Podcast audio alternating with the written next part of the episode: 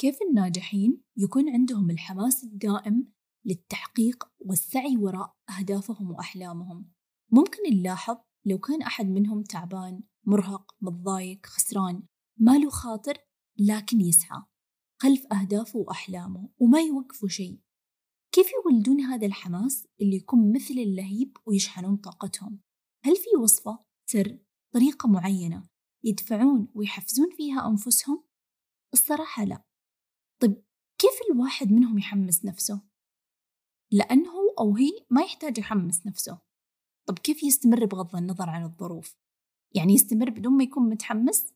نعم لأنهم ما يعتمدون على إنجازاتهم لمهامهم على وجود أو غياب الدافع كيف يعني؟ يعني هم كسروا الشفرة وعرفوا السر يعني هو في سر عشان الشخص منه يحمس نفسه؟ إي في وهو ببساطة إنك أنت بداخلك من نفسك مع نفسك ما تقدر تمتلك الدافع. الدافع هو شيء تحصل عليه من نفسك تلقائيا بالرضا عن تحقيق النجاحات الصغيرة. يعني الحافز الدافع الحماس يجي بعد القيام بالعمل والعكس. هل هذا رأيي الشخصي؟ لا. هذا اللي أثبته العلم وكل المعلومات مذكورة في كتاب اسمه The Motivation Myth بقلم جيف هيدن. واللي يقول لك غير هذا الكلام مثلا تفرج على هذا الفيديو أو اسمع هذا المقطع تابع فلان من البشر علق هذه الصورة أو المقولة تحمسك. أنا آسفة بس هو بيضحك عليك؟ أو أنت بالوعي أو باللاوعي بتضحك على نفسك عشان ما تقوم تنجز اللي وراك. ممكن هذا المرجع اللي يعطيك إياه يعطيك شعور مؤقت مثل الشجر رش أو اندفاع السكر بالدم لكن أثره ما يكمل ساعات ولا أيام ولا سنين ونتيجته ما تدوم أبدا. يعني أنت بتظلم نفسك بنفسك لو اعتمدت عليه. هل بنكمل الفيديو على هذا المبدأ؟ حتى لو بيضايقك الجواب لكن نعم ما راح أضحك عليك وأعطيك وهم تعيش عليه. وخلال الحلقة بشارك معك بعض النصائح وبثبت لك ليش هذا المبدأ هو الصح والدائم والأريح نفسيا وجسديا. وتقصدت أقول لك هذا الكلام في البداية عشان لو ما تحمست ما تضيع وقتك تكمل. بس أقلها تكون عرفت في قرارة نفسك أنه لو في أحد معيقك وواقف في طريقك لنجاحك وتحقيق أهدافك فهو أنت. وتحتاج تبعد عن طريقك وتسمح لنفسك تتحرك لو تطمح وبتسعى للنجاح. لكن لو تحب تتغير وتتعلم وتتطور خلونا ننتقل ونبدأ من الأهم وهو الإجابة على السؤال التالي. كيف يتم التحفيز؟ أولا اتفقنا من البداية أنه ما في أحد ولا طريقة بتخليك متحمس ومتحفز على الدوام. الدافع اللي تقدر تخلقه بنفسك يتم بالخطوات التالية. بتبذل الجهد والنوع الصحيح من الجهد. بالتالي بتتحسن وتحرز تقدم حتى لو كان هذا التقدم بسيط خلال هذا العمل. هذا يعطيك الشعور بالسعادة والرضا عن نفسك ويفرز هنا هرمون الدوبامين. بالتالي يتولد الحافز اللي تحتاجه وينتقل معك لليوم التالي فتصحى اليوم الثاني وتنجز كل اللي موجود في خطتك. وبنهاية اليوم بتشعر بالرضا عن نفسك لأنك أنجزت اللي خططت له وكان شيء لك وعلشانك وشيء مهم بالنسبة لك وتستمر على الحفاظ على استمرار هذه الدورة.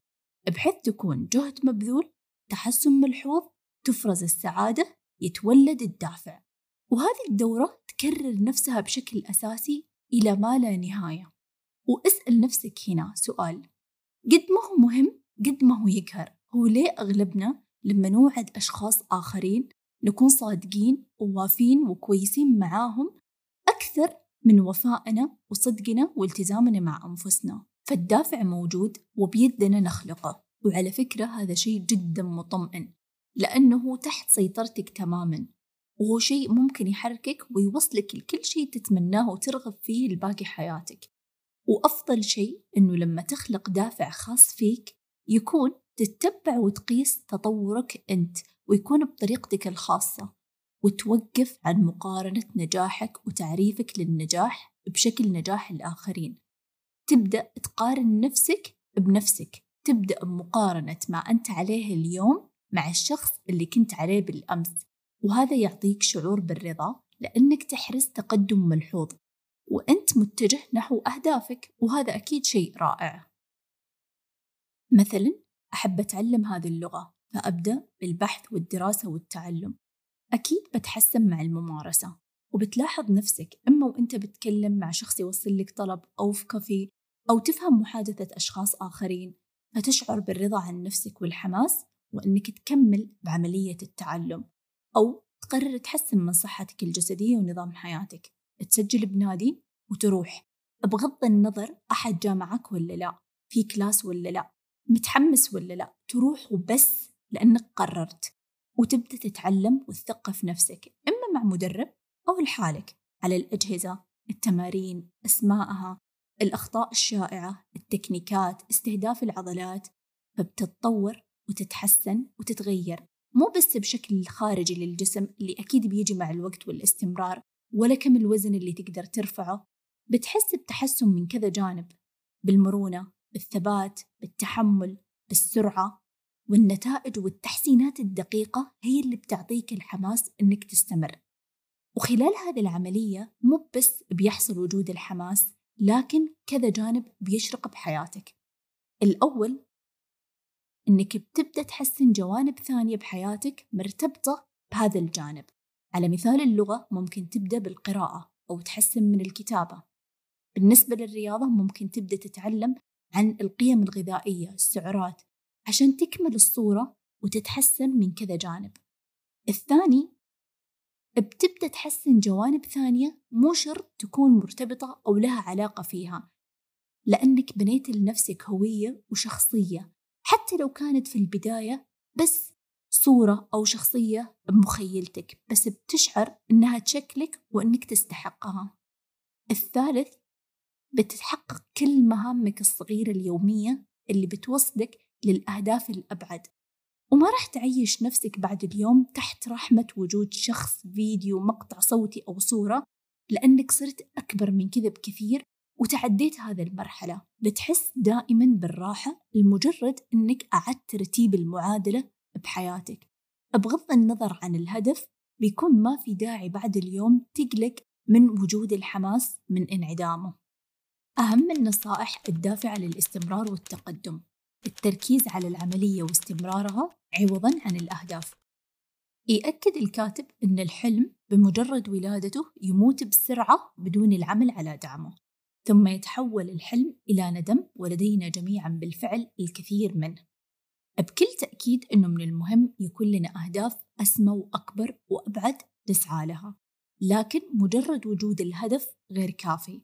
إذا كان الهدف تشارك في الماراثون فما راح يوصلك وجود الهدف لخط النهاية لأن نجاحك بيعتمد اعتماد كلي على العملية والتدريب المستمر اللي بيتم قبلها. لما نركز على العملية فإننا نبني أسس للنجاح وقوة تدفعنا للأمام وحلقة ردود فعل إيجابية للحفاظ على دافع. ولا تقلق وتشغل نفسك بالأهداف الذكية. إذا ما سمعت عنها قبل كذا فهي منطلقة من نموذج منظم بحيث يكون الهدف محدد قابل للقياس قابل للتحقيق ذات صلة ومحددة زمنيا. ليه نتجاهل هذا المبدأ؟ لأنه ما نقدر نوجد معنى بالهدف أما يكون له معنى أو لا. وتحديد موعد للإنجاز صحيح مهم لكن ما يساعدنا على التركيز. معظم الأهداف تخلي الحياة المعقدة أصلا أكثر تعقيدا. نسيان الهدف يطلق لنا العنان لقوة النتائج والتقييم وعليها التحفيز. لأنك ما تقدر تعطي نفسك ملاحظات إيجابية أبدا إذا كنت تقارن نفسك بشكل مستمر بهدفك النهائي بتظلم نفسك وتحزن ويكون شكل العملية كالتالي تحلم بشكل كبير تحدد أهداف كبيرة تلتزم فيها تنشئ عملية مستمرة. بعدها تنسى الهدف وتعمل بطريقتك. اضبطها على كذا واتركها. ويرجع سبب نجاح وبروز الممثل والكوميدي الأمريكي جيري ساينفيلد الاعتماد على نسيان وتجاهل الهدف الضخم. وأكد أن الطريقة الوحيدة لكتابة نكت أفضل هي الكتابة كل يوم. وتوصل الفكرة لا تكسر السلسلة أو don't break the chain أنك ترسم علامة إكس مثلا على تقويم كل يوم تكتب فيه نكتة جديدة. بتنمو عندك هذه السلسلة ووظيفتك الوحيدة هي عدم كسر السلسلة. مثال لو تبدأ قناة على اليوتيوب تبغى تنجح وتستمر. بيكون تركيزك الوحيد في إنك تلتزم بغض النظر عن كل شيء. تنزل فيديو جديد كل أسبوع أو على حسب الجدول الزمني اللي حددته لنفسك. تبعد كل البعد عن المثالية تقدر تبدأ من جوالك. ولا تخلي شيء يعيقك سواء جودة صوت أو فيديو تحرير الفيديو الإضاءة العنوان الصورة المصغرة تحسين محركات البحث. لأنك في كل فيديو بتتعلم أشياء جديدة وبتتطور وتتحسن. غصبا عنك بدون ما تحس. وبتكون أسرع وأفضل وبتتجاهل تماما عدد المشتركين والمشاهدات والتفاعل. الهدف موجود لكن التركيز على العملية اللي أكيد بتوصلك للهدف. من الصعب أنك تحقق وتكسب مهارات عظيمة بين يوم وليلة لكن من السهل أنك تغير وتجري تغييرات طفيفة تغيير المفردات. بناء على علم النفس نعرف أكيد قوة تأثير حوارنا الداخلي مع أنفسنا على أفعالنا وهذا يقود لشكل حياتنا. فما بالك بالكلام المنطوق بالصوت العالي وارتداده على أسماعنا وتأثيره على الأفعال والاعتقادات ونظرتنا لأنفسنا. بترفع من مستوى أدائك مجرد أنك تبدل بين المفردات المستخدمة بشكل يومي. لو سمعتها ممكن تحسها تأدي نفس المعنى لكن بالحقيقة وقعها على النفس مختلف. مثلا بدل مصطلح ما أقدر أو لا أستطيع بما أبغى بالعامي أو لا أريد باللغة العربية. نفس الشيء؟ لا مو نفس الشيء فكر فيها. ما أقدر بيكون قرار مبني على قوة خارجية لأنها خارجة عن إرادتك. تستخدمها لما مثلا ودك تغير اللابتوب بس ما معك المبلغ المطلوب. هنا بتقول ما أقدر لأنك فعلا ما تقدر. لكن ما أبغى أو لا أريد قرار شخصي نابع من نمط حياة ونوع وهوية. وهكذا.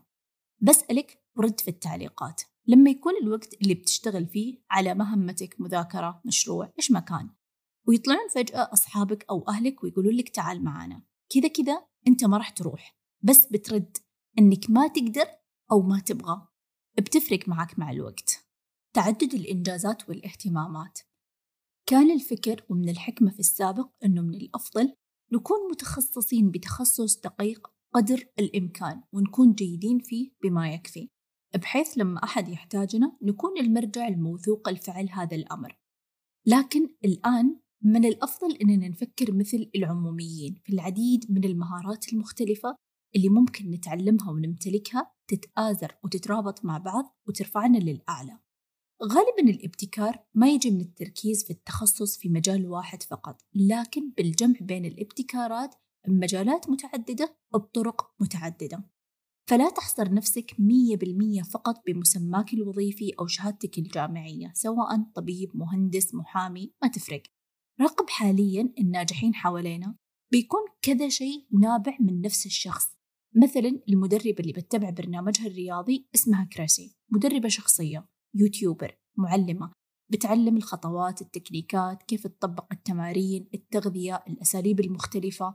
برودكاستر صاحبة أعمال بتمتلك شركتين الأولى الملابس ومعدات رياضية وبتدخل معاهم في التصميم بأدق التفاصيل والاختيارات والأقمشة والألوان والقصات. تجرب وتعرض على نفسها أيقونة في الأزياء. الشركة الثانية البرامج الرياضية وتطبيق رياضي. بتبتكر وتتحكم في البرمجة وتجربة المستخدم وواجهة المستخدم ومؤثرة على مواقع التواصل متحدثة بتوجه وتحفز المتدربين على البداية والاستمرار.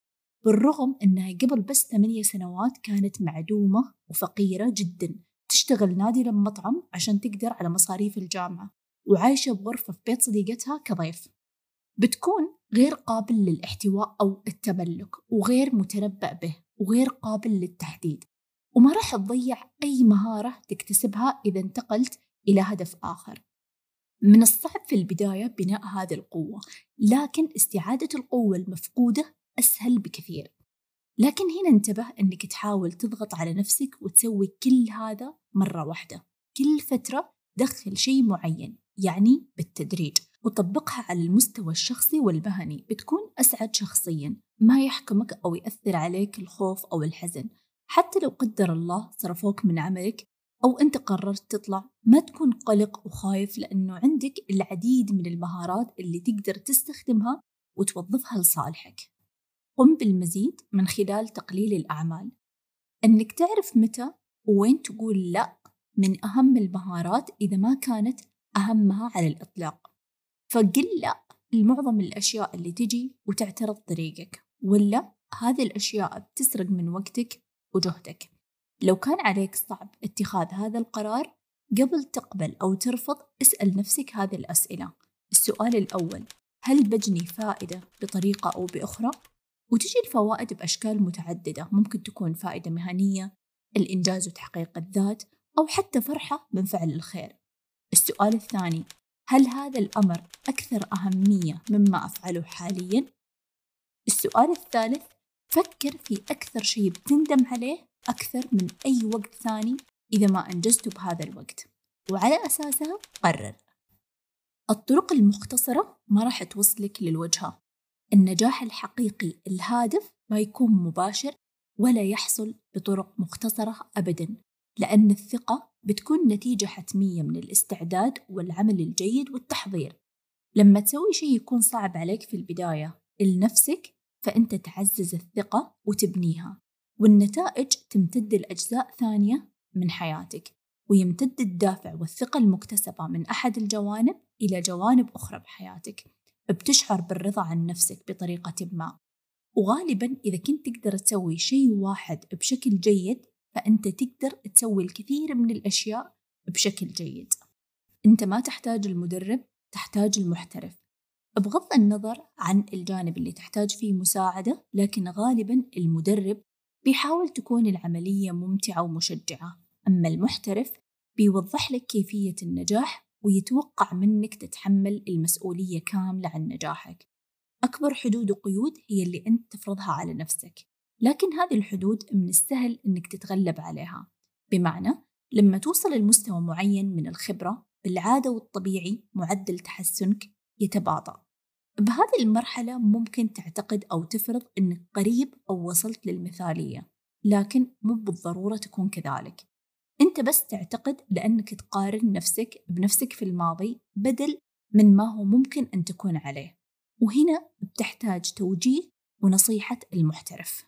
النجاح والتميز والإنجازات ما لها تعريف أو من الممكن حصرها من منطلق واحد أو وجهة نظر معينة في الحياة. لكن مهما كنت وين ما كنت برحلتك من المهم يكون لك أحلام وأهداف تسعى لها. لكن تركيزك ينصب على خطة العمل. بغض النظر لوين الوجهة تعرف أن الحماس قبل بدء العمل مجرد خرافة. بدل ما تعتمد عليه تكون العملية كالتالي. أعمل بحسب خطتي أتقدم وأتحسن. أشعر بالسعادة والحماس نتيجة حتمية للعملية. هذه الطريقة بتساعدك تعيش حياة صحية نفسيا وجسديا. تكون بكل تأكيد أكثر رضا وسعادة وتنجز أعمالك وتعيش حياتك لك ولمجتمعك ولبلدك. منتج ومثمر. ومن أجمل أقوال الكاتب لا تخبرني بأهدافك وأحلامك أخبرني عن خطتك. أحلامك مهمة لكن خطتك هي اللي بتسمح لك تحقق أهدافك وتعيش أحلامك. فمن هذا المنطلق من اليوم ورايح ما راح ننتظر الحماس والدافع لكن بنشتغل مباشرة على خططنا ومهامنا اليومية. بنحصل على كل الحماس والطاقة اللي نحتاجها للوصول للأهداف والأحلام الأعظم. وهنا أنا أتمنى لك كل التوفيق والسداد بالعمل عليها والوصول للقمة. وشكرا لك على المشاهدة. في أمان الله.